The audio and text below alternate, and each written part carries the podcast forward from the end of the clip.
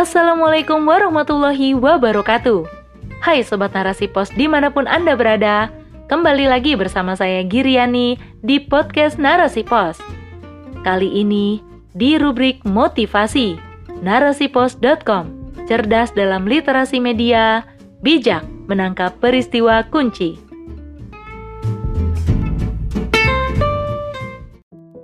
Bersiap untuk perubahan sebuah naskah pemenang challenge keempat narasipos.com dalam rubrik motivasi oleh Dwi Indah Lestari. Perubahan adalah sebuah kemutlakan. Karenanya, sudah seharusnya setiap insan senantiasa mempersiapkan diri untuk menyambutnya agar ia tidak tertinggal. Kehidupan pasti selalu berubah. Lihat saja di sekitar kita sebuah kampung yang dulu hanya terdapat beberapa bangunan rumah saja, kini menjadi padat hingga tak menyisakan lapangan bermain yang dulu pernah ada. Gerai makanan cepat saji yang dulu hanya ada di kota-kota besar, kini dapat kita jumpai di kota kecil sekalipun. Perubahan bukan hanya berlaku bagi seseorang yang hidupnya penuh dengan persoalan, namun juga harus dilakukan oleh mereka yang sedang dalam zona nyaman dengan keluarga yang harmonis, keuangan yang stabil, dan jabatan yang bagus, misalnya. Sebab dunia akan selalu berubah. Karena itu, menjalani proses perubahan itu adalah sesuatu yang tidak bisa dihindari. Bila seseorang bersikukuh untuk tidak mau melakukannya, maka ia akan tertinggal, bahkan tergerus oleh perubahan itu sendiri. Bahkan Allah Subhanahu wa Ta'ala memerintahkan agar hambanya senantiasa mengupayakan perubahan dalam hidupnya. Sesungguhnya, Allah tidak akan mengubah keadaan suatu kaum sebelum mereka mengubah keadaan diri mereka sendiri. Quran Surat Ar-Rod ayat 11 Tentu saja, setiap orang ingin perubahan tersebut mengarah pada kehidupan yang lebih baik. Yang dulu gajinya pas-pasan menjadi lebih dari cukup yang karirnya stagnan, ingin punya jabatan yang lebih bagus, dan lain sebagainya. Hanya saja, perubahan itu kadangkala tidak selalu memberikan hal yang menyenangkan. Bisa jadi, seseorang harus merasakan proses yang pahit. Itulah sebabnya tidak semua orang mau berubah. Meski begitu, kita tidak bisa menolak perubahan. Maka, pilihannya hanyalah menjalaninya untuk bisa maju atau diam saja yang berarti mundur. Maka, agar ia berhasil, setiap orang semestinya mempersiapkan diri menghadapi perubahan. Dalam sebuah buku berjudul On yang ditulis oleh Jamil Az-Zaini, dijelaskan langkah-langkah persiapan menghadapi perubahan. Langkah pertama adalah mengidentifikasi diri, yaitu dengan melihat apakah selama ini kita sudah melakukan langkah perubahan untuk maju atau malah menutup diri. Hal ini agar kita lebih siap untuk menyesuaikan diri dengan perubahan yang terjadi. Langkah berikutnya adalah kita perlu menyetel ulang kehidupan yang sudah kita jalani. Dengan begitu, kita dapat merancang kembali kebiasaan-kebiasaan baru dan pelan-pelan merealisasikannya dalam kehidupan sehari-hari. Untuk itu, ada empat hal yang harus kita set ulang. Pertama, set ulang visi hidup kita. Visi hidup itu ibarat cahaya mercusuar yang memberikan petunjuk bagi kapal di tengah lautan ke mana harus berlayar. Bila visi ini benar dan jelas, ia akan memberikan pedoman yang mengantarkan pada akhir yang ingin kita tuju. Visi hidup berhubungan dengan pemahaman tentang tujuan hidup, yang berarti berkaitan dengan akidah atau pemahaman mendasar tentang kehidupan.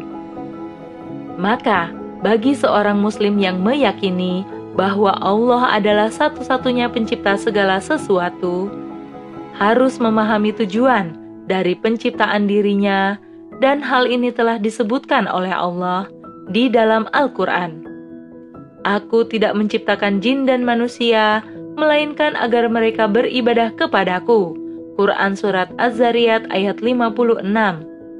Ayat tersebut menjelaskan bahwa tujuan penciptaan manusia adalah untuk beribadah kepada Allah Subhanahu wa Ta'ala, maka kita perlu merancang visi kita agar tidak hanya untuk mewujudkan kebahagiaan di dunia saja, tetapi juga di akhirat. Misalnya saja, visi ingin menguasai dunia, maka seharusnya proses untuk ke arah sana dilalui sesuai dengan apa yang Allah kehendaki, sebab keberhasilan visi yang berorientasi ibadah tentu tidak bisa dilepaskan dengan keridoan Allah Subhanahu wa Ta'ala. Namun, visi hidup harus dibuat sejelas mungkin bagaimana untuk mewujudkannya. Contoh, visi menguasai dunia akan dilakukan dengan membuat tulisan opini yang menyiarkan pemikiran-pemikiran Islam yang dapat memengaruhi benak para pembaca. Sebab, siapa yang menguasai media, dialah penguasa dunia. Bahkan bila perlu, ditetapkan melalui media apa kita akan menyebarkan tulisan, target buku dalam setahun, genre yang dipilih, dan lain-lain. Dengan begitu, aktivitas menulis dijadikan sebagai ladang dakwah yang bernilai ibadah.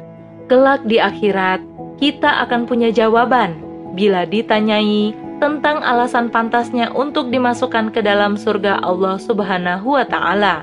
Kemudian, yang kedua adalah menyetel ulang amal nyata dalam mewujudkan visi tersebut, agar tidak sekedar omong kosong belaka. Ini menuntut seseorang mengupayakan dengan sungguh-sungguh untuk merealisasikan visi hidupnya. Visi menguasai dunia dengan tulisan misalnya, berarti mengharuskannya terus mengupgrade diri dengan banyak membaca, mempelajari teknis menulis, dan lain-lain, sehingga siap menghadapi perubahan. Selanjutnya adalah yang ketiga, yaitu meriset ulang passion. Seseorang yang menjalankan segala sesuatu tanpa passion, ibaratnya seperti robot ia hanya melakukannya sebatas rutinitas saja. Hal ini akan menyebabkan dirinya mudah kehabisan energi dan berakhir dengan kejumudan. Orang semacam ini tak akan siap menghadapi resiko dari perubahan yang pasti akan dihadapi. Karena itulah, kita harus menghadirkan passion dalam aksi yang dilakukan. Passion itu seperti cinta, dan tidak ada cinta yang lebih tinggi dan mulia kecuali kecintaan kepada Allah Subhanahu wa taala. Maka, passion juga harus dilandaskan pada keimanan agar tidak tersesat. Apabila Allah mencintai seorang hamba, maka dia menyuruh Jibril, sesungguhnya Allah mencintai fulan, maka cintailah dia. Maka Jibril pun mencintainya. Lalu Jibril menyeru penduduk langit, sesungguhnya Allah mencintai si fulan, maka cintailah dia maka penduduk langit pun mencintainya, kemudian menjadi orang yang diterima di muka bumi. Hadis riwayat Al-Bukhari. Dalam praktiknya, misalnya untuk visi menguasai dunia lewat tulisan, maka kita bisa cek di mana genre kesukaan kita dalam menuangkan gagasan.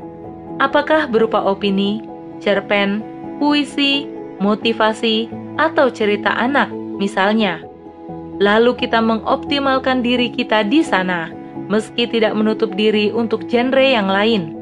Bila melakukan karena menyukainya, maka kita akan bersemangat dan muncul kreativitas serta tak mudah tumbang oleh halangan. Yang terakhir adalah hendaknya dalam mempersiapkan diri menghadapi perubahan, kita tidak sendiri.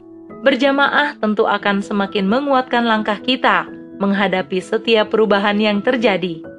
Halangan dan tantangan akan mudah diselesaikan bila dilakukan bersama-sama. Bersama dengan partner dalam menjalani proses perubahan, kita akan bisa saling memotivasi, menasihati, bahkan berbagi ilmu dan informasi apa pun. Saat terjatuh, ada orang-orang yang siap membantu untuk bangkit lagi, menyemangati kita untuk menjalani perubahan yang mungkin tidak mudah. Bahkan, upgrade diri akan terasa menyenangkan saat bersama dengan orang yang memiliki visi yang sama. Demikianlah apa yang dapat kita lakukan dalam menghadapi proses yang pasti akan terjadi dalam kehidupan.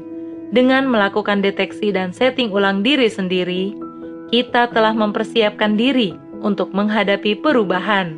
Semoga bermanfaat. Wallahu a'lam bishawab.